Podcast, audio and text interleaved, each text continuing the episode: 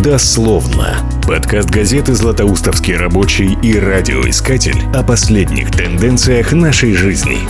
Добрый день, вы слушаете свежий выпуск подкаста «Дословно». Приглашаем интересных людей, чтобы пообщаться о полезных и важных вещах. Сегодня гость, основатель сети кофеин «Сначала кофе» Константин Демура. Константин, приветствую. Да, я всех приветствую. Свежая голова, главный редактор Златоустского рабочего Анатолий Мармышев. А, здравствуй. Всем здравствуйте. А, Анатолий, как часто пьешь кофе и где?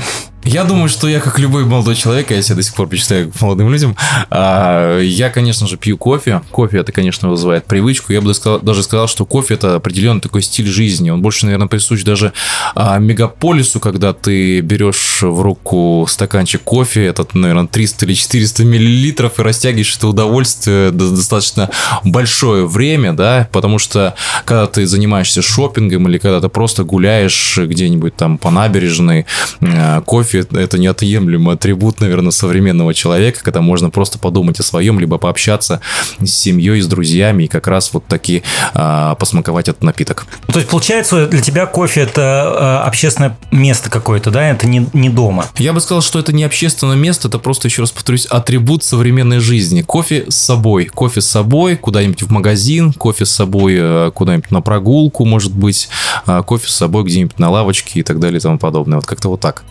А, интересно. А, на самом деле, вот э, Константин, когда был э, на мастер-классе в редакции, рассказывал о том, что там некий культурный шок у кого-то случился, когда кофе стали пить там литрами, да, фактически. Фактически кофе это же маленькая мензурочка такая. Да, это чашечка. пришло общество потребления, пришли э, на смену чашечкам, кружечкам по 150 миллилитров, стаканы по пол-литра. Ну и как бы на самом деле, если говорить о традициях, то, конечно, традиции мы убили с форматом to go. Объемы абсолютно To go это взял и пошел пьешь. Да, to go это 250, 450, 350 стаканы э, объем. Вот в нашем случае, если мы говорим про классический капучино, это 180 миллилитров. Американо порядка 150 миллилитров. Там flat white порядка 120-130 э, миллилитров. То есть, э, но сейчас это все по пол-литра, по 250 миллилитров. Ну, как бы так, так и живем, так скажем. Ну, вообще, эта история, э, понятно, что к нам э, какие-то поветрия приходят порой там из крупных городов. Я ее наблюдал там впервые, наверное, в Москве, потом она пришла и в Челябинск. Сегодня, наверное, уже и в Златоуст, да, когда вот действительно вот этот формат to go, берешь, пьешь, идешь на работу, предположим. А в Златоусте, ну, в малом городе, в Златоусте, в Миасе есть культура потребления кофе вне дома? Что у скажете? нас все начинается. У нас э, я сколько, наверное, лет 8-9 в этой сфере, и за это время я вижу рост э, по всем направлениям. То есть у нас рынок э, ежегодно прирастает э, от там 12-25%. Это колоссальный рост, если смотреть в цифрах, это миллиарды рублей. Ну, то есть сейчас это... Но это не очень... в Златоусте миллиарды рублей, да? Нет, но ну, Златоуст, тем не менее, я вижу, как если изначально мы начинали там с выручек, условно говоря, там в 3-5 тысяч, сейчас эти выручки могут увеличиться там в 5, в 7, в 8 раз. То есть как бы ну, по Златоусту мы рост видим тоже колоссальный, и мы одни из первых на этом рынке. Ну, именно со свежей обжаркой мы первые пришли. И я вижу, как люди тянутся ко вкусу, люди начинают разбираться. То есть, если изначально я привез сюда Гватемалу, и мне все говорили, что она кислит, потом я убрал Гватемалу, поставил классическую Бразилию, люди потихонечку-потихонечку, сейчас мы в свою смесь добавили Эфиопию, и Эфиопию увеличили количество. То есть, люди начали разбираться, конечно, мы видим развитие конкретно этой сферы. С чем это связываете? Почему это происходит? Ну, наверное, с тем, что это наркотик в первую очередь. Э, и наркотик приятный, наркотик легализованный. Э, ну и от, отсюда, отсюда ноги растут. Ну, Это опять же, Анатолий же тут отметил, что наркотик-то можно и дома потреблять, а, а рост у вас, да? Да, но люди понимают, что когда я стою перед кофемашиной там за 200-300 тысяч рублей, я покажу результат лучше, чем они за, ну, в кофемашине за там 10, 15, 20 тысяч. Ну и к тому же за счет высокой проходимости получается, что как в любом заведении общепита мы можем можем понижать себестоимость. Э, в общем, мы можем другого качества абсолютно продукт предоставлять. То есть дома вряд ли кто-то будет заморачиваться за кофемолку за 150-200 тысяч. Э, ну и также кофемашина, обучение бариста и так далее. Есть такая публика, я знаю, там в Москве распространено какой-нибудь там молодой человек купит себе кофемашину дорогущую, поставит себе кофемолку и в одного дома пьет правильный эспрессо, правильный капучино, но это, наверное, больше исключение, чем какая-то норма. И при этом этот молодой человек бариста обязательно, да? Вы сказали, что еще готовить надо а, уметь. Тут, да, тут есть такое золотое дело, как бы э, кофе это пять э, важных вещей. Первое это знание бариста своего дела, второе это кофемашина, э, зерно, кофемолка и руки бариста. То есть, если мы говорим о кофе в каких-то там крупных сетях, э, где там стоит кофемашина и какая-нибудь одна кнопочка, на которой капучино написано, э, там, ну, отсутствует как минимум э, руки бариста и знания бариста своего дела, ну и плюсом кофемолка. В общем, все не, не на том уровне получается. А вот. у вас там не написано, надписи в капучино нет? Нет, э, мы работаем, э, основываясь на эспрессо. Эспрессо это Надпись эспрессо все. у вас стоит? Нет, э, Нет? ну это кофемашина, то есть вот эта вот гигантская машина, она предназначена только для одного, для того, чтобы вываривать эспрессо и взбивать молоко. Вот. А дальше ты уже начинаешь крутить, вертеть, смотреть, куда мы можем, какие напитки, какие пенки, в чем разница. Ну, то есть там целый мир на самом деле. Вы это делаете, основываясь на каких-то классических рецептах или это авторское приготовление кофе, вот э, что и что, соответственно, востребовано. Это востребовано? И Сейчас что востребовано? Э, есть такое понятие кофейные волны. Первая кофейная волна это послевоенное время, это растворимый кофе. Второе это там середина 70-х, это Starbucks, ну и вот начало зернового кофе. И сейчас мы пришли к третьей волне. Наша суть заключается в том, чтобы раскрыть э, напиток со всех сторон. То есть мы должны понимать химию напитка, мы должны понимать все химические реакции, которые протекают э, мы должны понимать э, историю, мы должны знать все это многогранно. И основная задача бариста сейчас, помимо приготовления напитка, это донесение вот этой мысли, идеи кофе до простых потребителей, которые хотят узнать это. На самом деле это очень интересно. В общем, это, это такой авторский уже подход. Да, да? ну я, когда мы встреч... ну, на предыдущей встрече, я рассказывал о том, что кофе это продукт несравнимый ни с чем именно в плане э, сложности. То есть, ну, если сравнивать с винами, примерно в два раза больше вкусовых, так скажем, векторов. То есть именно каких-то ответвлений, направлений вкуса э, в кофе это порядка 1500 сейчас уже насчитывается, в то время как вина 650, 670, 680. У нас, э, ну, при этом постоянно это количество растет, и если брать всю гастрономию, то с кофе ничего не сравнится.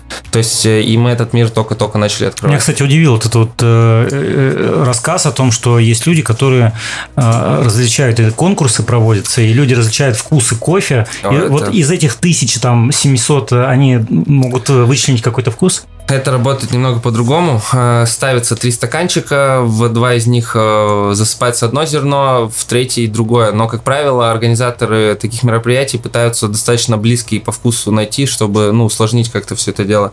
И вот э, на чемпионате стоит 20 таких стаканчиков, ну, точнее, 20 позиций по три стаканчика, и э, идет вот этот кап-тестер и пробует э, кофеек, сразу отставляет ненужный в сторону, точнее, тот, который другой. Это колоссальная работа, это нужно обнулять свои рецепторы вкусовые, должен, ну, должна быть склонность у человека при, при этом к таким вещам. То есть не каждый, обнулив свои рецепторы, почувствует, где там Бурунди, а где Эфиопия или что-то в этом роде.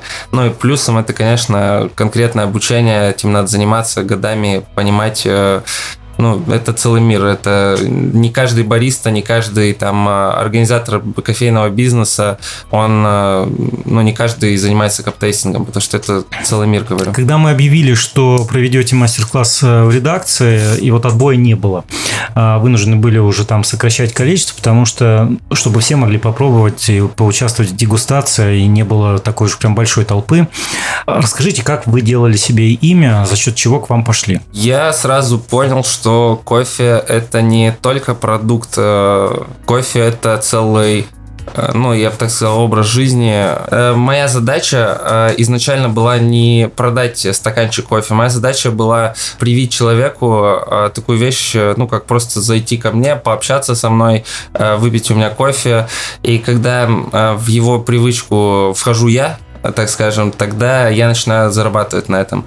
То есть э, это на самом деле позиция Starbucks. Starbucks является промежуточным звеном между э, работой, домом. То есть они пытаются сделать так, чтобы гость с ним заходил два раза. Это с утра и в обед, либо после работы. Вот, ну, то есть это своего рода какой-то стиль жизненный. Кстати, э, вопрос такой. Э, Starbucks же нет э, в Челябинской области. А почему? С чем связано? В Екатеринбурге он присутствует, до Челябинска не доехал. Ну, честно говоря, Starbucks это ужаснейшая кофейня, если так вот говорить. Ну, это, ну, это, это сетевая кофейня, это, сетевая это крупный кофейня бизнес. с невероятно сетевой. плохим товаром. Ну, как бы у них есть ответвление, когда они стали заниматься спешлти кофе, это другой сегмент, ну, уровень кофе повыше. Но в общих чертах, ну, так скажем, есть у нас американские сети, которые нас кормят, которые многие плохо относятся. Вот это из числа таких же сетей. Все в больших масштабах, э, все основывается на красивом маркетинге, на огромных вложениях в рекламу и, ну, никчемный продукт, если честно. Вот просто жалко людей, которые платят по 300-400 рублей за их кофе. Но, тем не менее, Starbucks мы уважаем и понимаем, что это очень мощно. И они могут позволить себе работать с хорошим кофе, у них есть свои собственные плантации. Тут э, вопрос к ним, почему они не начали этим заниматься. Ну, я считаю, считаю, что это огромная команда профессионалов, которые работают и знают, э, что от них хотят. Здесь и... же, э, ну, вот, э, да, вы отметили о том, что здесь немножко э, другое направление, да, это не спешлти кофе, это угу. э, кофе массовое. Э, и вот Анатолий, э, тоже вернувшись из Калининграда, рассказывал про э, фестиваль уличной э, еды, в котором э, он там принял участие, и э, там бургеры были, там был не кофе, там были бургеры, но Э, это бургер не из Макдональдса. Да, так получилось, что вот буквально перед, э, так скажем, осенними деньгами э, в самом центре Калининграда организовали фестиваль стритфуда. Насколько я понимаю, этот фестиваль проходит уже не первый год на вот площадке как раз в самом центре города. Стритфуд даже не помешало вот этому фестивалю, так скажем, вот этот режим коронавируса, да, социальной дистанции. Действительно, все было организовано достаточно интересно. Сперва я, когда пришел как раз-таки на площадь, увидел, что как разворачивается все это производство. А, то есть это маленькие крафтовые палатки, которые как раз-таки предлагают своим клиентам, своим покупателям а, какие-то интересные, вкусные такие находки. Мы понимаем, что, наверное, как и, и кофе, может быть, конечно, в меньшей степени, но тем не менее бургеры можно комплектовать и, так скажем, исследовать различные вкусы, различные смешения, да, с помощью э, разных ингредиентов. Вот. Но, тем не менее, было очень приятно посмотреть, насколько действительно, с учетом того, что в торговых центрах мы часто замечаем именно сетевые международные марки торговые, да, уже всеми узнаваемые, которые торгуют фастфудом и кофе, но еще все-таки и местные, а, местные вот такие крафтовые лавочки, которые, а, ну, ничем, наверное, по своим каким-то вкусовым вещам не уступают а, конкурентам именно сетевым, а может быть в некотором даже плане, наоборот, даже еще и выше их по уровню, и по качеству именно, и по вкусовым, по всем особенностям. Константин, я же когда спрашивал вот э, предыдущий вопрос у вас про имя, да, которое сделали, меня интересовал э, ваш, ваш профессиональный путь. Uh-huh. С чего начинали? Вы же из Миаса, да? А потом и в столице поработали, вернулись сюда? Да, я вырос в городе Миас, потом поехал учиться в Челябинск, э, там доучился последние четыре класса, и после окончания лицея уехал в Москву. Поучился полтора-два года, понял, что учеба это не для меня. А, том, учились в, том... в Москве, да? Учились. Да, я учился на эколога природопользователя, эко, экологии природопользования, и э, было очень много химии, которую я просто не перевариваю. Ну, то есть это порядка семи разных химий, их постоянно добавляли, какие-то физхимы добавляли. Ну, то есть э, я, как говорится, больше по там по химии мы, кофе. Ну да, химию кофе, да, мы можем исследовать. Ну, что-то в этом направлении, да, я, я готов работать, но никогда мне приходится учить э, предмет в общем, хотя я понимаю, что не так уж это и нужно было. В общем, я сходил в армию, потом поступил на заочку после армии. А на заочку по той же специальности или по Нет, другой? юриспруденция. Угу. Тоже в Москву. И э, стал думать, чем заниматься. Потом, э, так как после армии посидел полгода, мне родители начали начали говорить, чем ты занимаешься в жизни, что ты за человек такой. Э, я пошел работать связной, отработал связном месяц, э, понял, что так жить нельзя. Я просто вообще очень-очень сильно был удивлен, что такое бывает, если а что, честно. Что, что, что там в связном? Невысокие зарплаты, огромные требования к сотрудникам. Просто до безумия. Но, скажем так, э, было и было. Вот, после чего я искал очень долго деньги. И там главная задача впарить телефон, да? Не, ну, скажем так, э, каждый салон работает по-разному, везде разные сотрудники, но позиция руководства однозначно ясна. Это да, это продать, продать, продать. Ну, в общем, в конце концов, полгода, наверное, спустя я нашел деньги, и мы с одной девушкой из мяса, ее зовут Юлия, открыли сначала две кофейни в торговых комплексах в Роднике и в торговом комплексе Урал. И потом точку на ЖД вокзале в Челябинске. И потом грянул... Это какой год примерно был? Это 13 и 14 год. И все, и мы работали, радовались жизни, в принципе, все хорошо шло. И потом грянул 14 год, который нас всех просто убил. Вообще, это потеря потерь, так скажем. То есть у нас курс вместо 32-33 подскочил до где-то 82 э, в течение двух недель. А закуп на кофейнях происходил в евро и в долларах. Весь закуп все внутри было в долларах и в евро. То есть э, кофе мы покупали с э, Германии, упаковку мы покупали с Финляндии, кофемашину мы везли с э, Италии, ну и так далее. Кофемолки мы везли с Испании. То есть получается, что подорожало все абсолютно.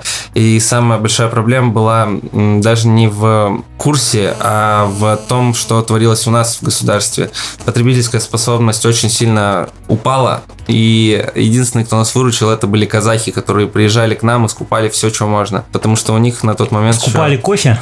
Э, нет, То они что? Просто Чего ходили по торговым центрам, э, приезжали на вокзал. А, и для них было дешево, да, казалось? Да, ну то есть тенге не разницы. пустили в свободное плавание, так скажем, мы им дали полгода пожить нормально. И все, и они ехали, условно говоря, к нам за Toyota Corolla, уезжали на Toyota Camry. Как бы был такой момент, у них им повезло очень сильно. Также с недвижимостью, также, ну, я знаю, по всем сферам э, приезжали и И скупали. казахи, казахи у вас пили. Да, и у нас казахи целый день стояли, у нас их там прям Короче, помогли они нам в моменте.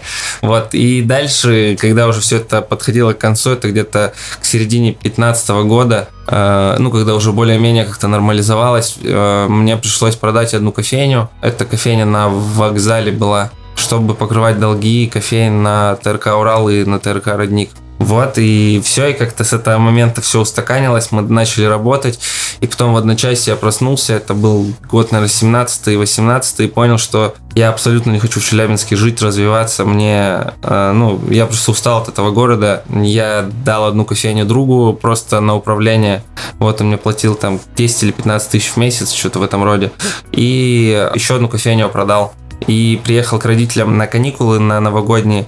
Сразу увидел помещение, шикарная коммерческая недвижимость. В мясе, Э, да? Да, в центре Машгородка. И Открыл там сначала шаурму, потом э, бургерную, потом кофейню за стенкой открыл. Вот и все, у меня начался новый такой глоток. И потом начал открывать заведения в горно-заводской зоне. Ну и вот э, в Мясе три заведения мы открыли. Ну и Златоуст получается. А почему э, пошли в сторону кофе, а не бургерной и шаурма? Еда это... Сложнее с этим, да? Не то, что Она сложнее, то есть это не мое. Есть повара, и они получают образование, это очень тяжелая сфера, которой надо заниматься, этим надо жить, э, точно так же, как и кофе. То есть я не могу себя разорвать на две сферы и говорить, что вот у меня будут и бургеры идеальные, и кофе. Получается, что за двумя зайцами погонишь, ничего не поймаешь. Это однозначно. Как родители отнеслись э, к, к смене вектора? Да, они вообще не лезут, они говорят, красавчик. Я им там помог э, какими-то деньгами на дом однажды. То есть, ну, есть такие моменты, где они мне А помогают. Юристом-то вы стали? Нет, я юристом не стал. Э, Я проучился три курса и понял, что я не хочу быть бедным студентом. У меня к тому же уже был бизнес такой сформированный, он мне приносил там 2-3 средних зарплаты по, по стране, по нашей. То есть на тот момент у меня уже были деньги, было понимание, что я занимаюсь тем, чем нужно. Я уже прошел этап вот этой вот э, нулев- ну- нулевых выручек или минусовых показателей. И как бы с того момента мы уже просто пошли, так скажем, наверх. И а, дальше Я выбрал путь. В среднем в год я открываю полтора-два заведения, если так усреднить. Вот. И не открываю больше трех заведений. То есть я еще до сих пор не научился а, Больше трех правильному- э, заведений в городе, да? Нет, одновременно, чтобы у меня было. Одновременно. Да, то есть у меня такая политика, что я до сих пор администрированию не до конца научился. Сейчас я начал правильно делегировать, наконец я нанял управленцев, нанял там, ну, то есть у нас наконец система появилась такая, что я могу, моя голова не болит по каким-то мелким вопросам, так скажем. И сейчас я уже думаю, может, э, больше трех открыть, но пока что вот три это то, чем я могу нормально управлять, так, чтобы ни одна из кофеин не теряла там какого-то внимания, либо качество по напиткам, либо там времени на обучение сотрудников, э, ну, что-то в этом роде. А, Слушая вашу как бы историю успеха, а, у меня сразу возникает вопрос. А, Он является продолжением вот того самого, который я задавал в редакции мастер-классе. Э, Слушаю подкаст Саши Волковой. Это м, журналистка, которая в Москве а, решила тоже заняться своим бизнесом и открыла, ну, кофейню, потом серию кофеин, да, какую-то сеть небольшую. Так вот, она спустя полгода занятия этим делом до сих пор сводит концы с концами, и получить э, не нулевой результат для нее это уже хорошо.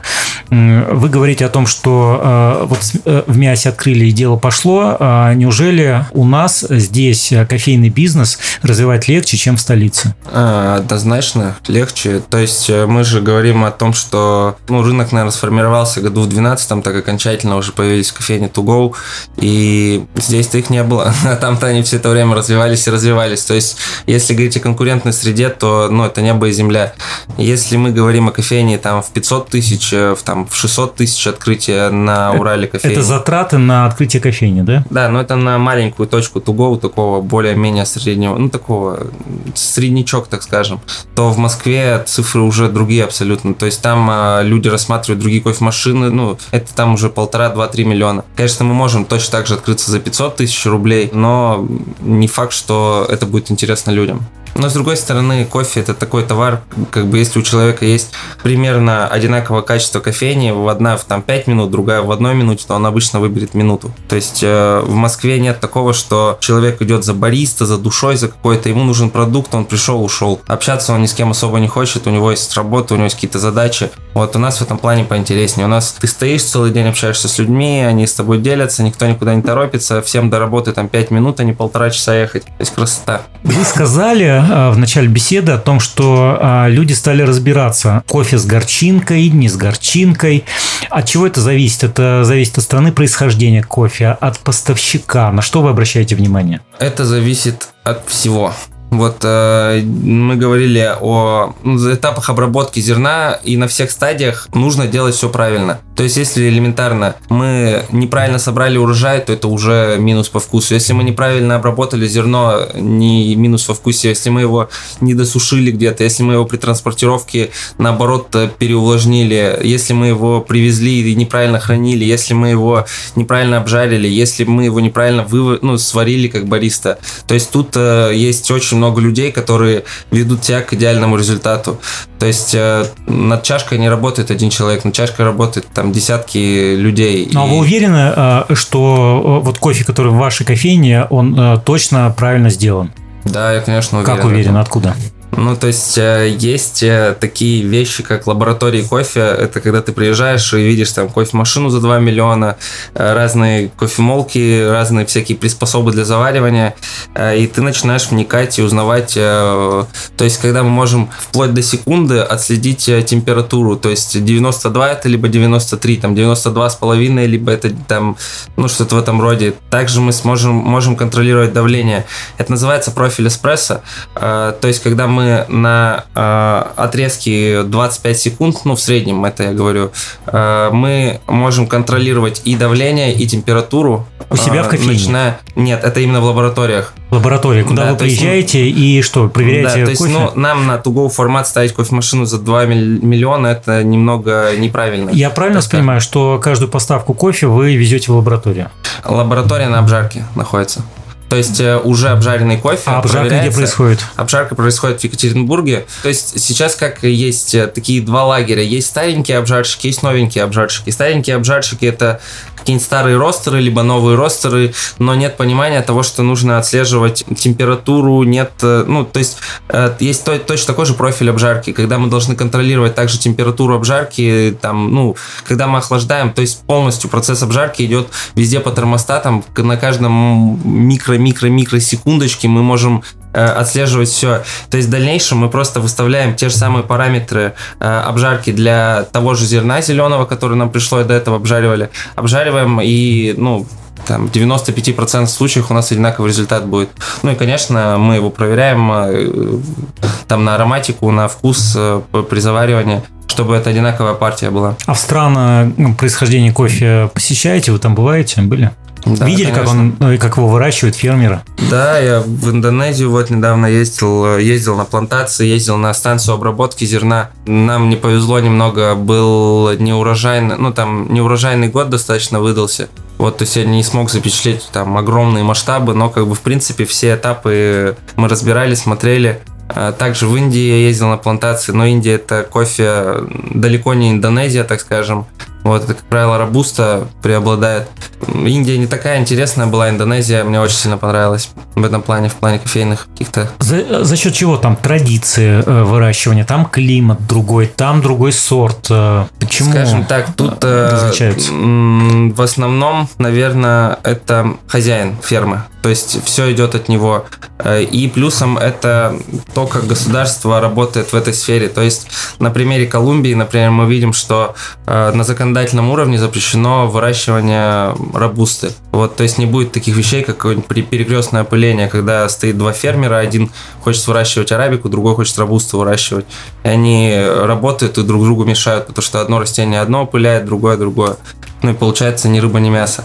Вот, но бывает, э, когда стоит два поля рядом и происходит такое перекрестное опыление, и они наоборот получают что-то интересное, и получается, к примеру, рабуста с вкусом э, немножечко передающим арабику. Вот, но при этом арабика получается гораздо более устойчивая к паразитам, э, либо к изменениям температурным каким-то, и в ней еще будет больше содержания кофеина, то есть в этой арабике. То есть, можно сказать, в основном, конечно, это происходит за счет государства, за счет фермера. Но все бывает по-разному. Слышал такие прогнозы, что э, кофе, э, климат на Земле становится все более неблагоприятным для выращивания кофе, ну, глобальное потепление идет, и за счет этого э, кофейный напиток в будущем будет, в общем, дорогим, он дорожать должен. Это означает, что надо успеть напиться кофе сейчас, у нас есть сейчас две основных проблемы. Это первое, конечно, это изменение климата. Второе, это то, сколько зарабатывают фермеры. То есть получается, что я со своей кофейни с того же количества кофе зарабатываю в среднем в 100-150 раз больше, чем фермер. И, например, по Африке есть прям конкретная проблема. Вырубаются кофейные плантации и высаживается на их месте кат. Кат – это растение, а, в котором катионы содержатся. Катионы – это ну, наркотические вещества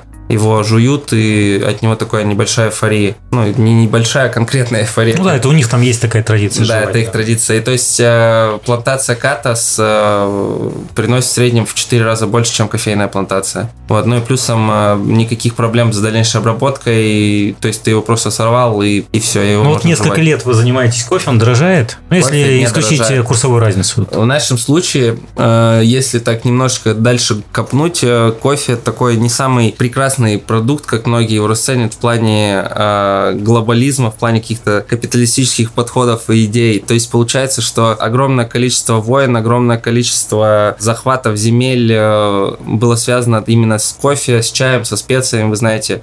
То есть получается, что сейчас есть еще одна большая проблема, это вырубка тропических лесов под э, кофейные плантации, под э, плантации, под какие-то пальмы кокосовые и так далее. И то есть пока что мы видим увеличение количества именно засеянных полей, именно кофе, ну, а, ну, за счет этого держится этими, этими деревьями. Ну, то есть пока что мы видим, что кофе становится больше, вот, а глобальные какие-то изменения климата, ну, я думаю, они нас коснутся, но пока что лет 10, 20, 30 у нас есть. Это все очень быстро развивается ну, на наших глазах, но пока что время есть. А возвращаясь э, к э, кофейному бизнесу, Какие точки, э, по вашим ощущениям, работают лучше? Это центры, это на улице, это отдельное кафе, что? Есть самый лучший формат на Земле. Это кофе с собой когда у тебя работает один сотрудник, ты арендуешь 5-6 э, там 3 квадратных метра в торговом центре, покупаешь оборудование, обучаешься и работаешь. То есть как э, в, в этом случае получается, торговый центр на себя берет э, все, то есть начиная там от отопления, фасад, охрана, э, сигнализация и так далее. То есть э, ты просто пришел на работу, зашел в точку, поработал и ушел. У тебя один сотрудник, тебе не надо ничего убирать, никакие столы протирать. То есть все просто. Вот, да, аренда в торговом центре будет выше, но тем не менее, ну, этот формат однозначно самый эффективный. Но если говорить о таком конкретном подходе, если рассматривать это как, как инвестиции, то кофейня Туго отбивается гораздо быстрее, чем кофейня полномасштабная. Но полномасштабная кофейня это ну, другой мир, другие деньги. То есть тут мы говорим о 500 тысячах, а полномасштабная кофейня это там полтора, два, шесть, семь миллионов бывает. То есть деньги другие, и, соответственно, окупаемость другая. Кроме общения, зачем люди еще идут, и кроме кофе? А, например, выпечка. Э, это работающая история? Ну, в нашем случае, если говорить о третьей кофейной волне, то выпечка уходит на второй план, так же как чаи, коктейли, что-то такое. То есть есть статистика по кофейням э, формата specialty, что 39 вроде раз пьют реже чай, чем кофе.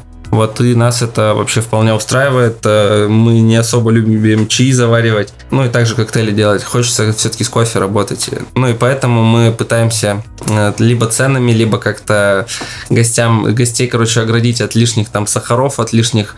Э, в общем, хочется, чтобы кофе, пили кофе. Вот наша основная задача. Так что выпечку мы приветствуем, но если это такая выпечка, что не как пирожки, там какие-нибудь беляши, а какие-то круассаны, которые наоборот раскрывают, какой-то подчеркивают подчеркивают вкус. Э, в этом плане, да. Ну, а сложно нет. найти такие круассаны? Это же ведь, наверное, тоже проблема, да? Ну, кто Чтобы ищет, тот всегда найдет. Находите? Тут э, сейчас целые, ну, гигантские компании работают над тем, чтобы, э, к примеру, они наполовину делают круассаны, то есть не, не, не доготавливают их. Ну, помощью, такие, да? да с помощью э, шоковой заморозки морозят их. Вот в нашем случае мы достаем, ставим их в пароконнектомат, э, у нас там 10 минуток, и у нас идеальные круассаны, которые и по составу составы по всему, в принципе, ничем не уступают каким-то этим. Ну, то есть, не проблема. Сейчас-то уже мы этот этап перешли. Помните же говорили, что кадры решают все, да? Кадры, э, наверное, в вашем деле очень важны, но вот э, вы сами говорите, что на точке, э, когда стоишь и, и, и, и ты и кофе готовишь, и общаться приходится. Сложно находить в небольшом городе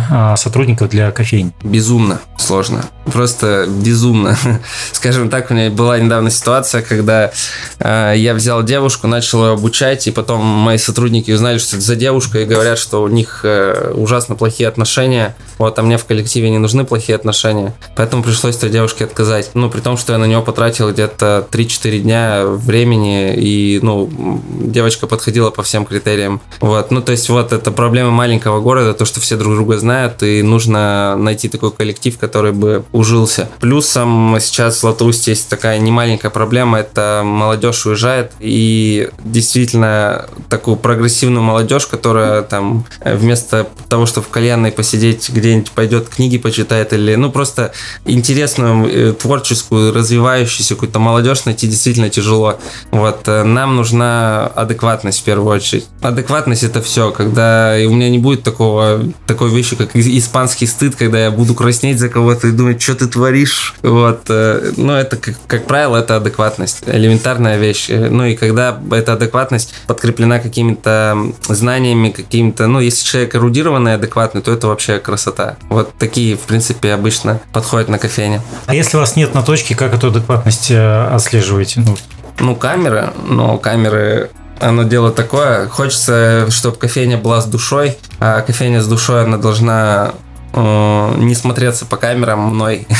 То есть я считаю, что это должен быть свой какой-то микромир, когда ко мне приходят гости, они с моим бариста общаются на любые темы, какие им интересны. И вот и ну, заглянуть в камеру у меня с телефона, то есть я могу без проблем, но там слушать кого-то я, конечно, не стану.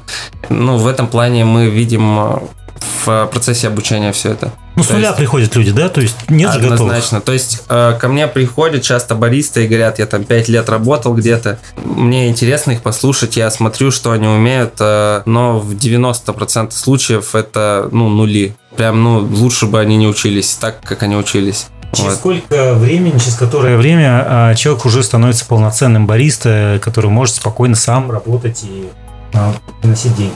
А, в нашем случае бариста начинает работать, так скажем, на 100% где-то через 8-12 месяцев. То есть он целый год будет учиться?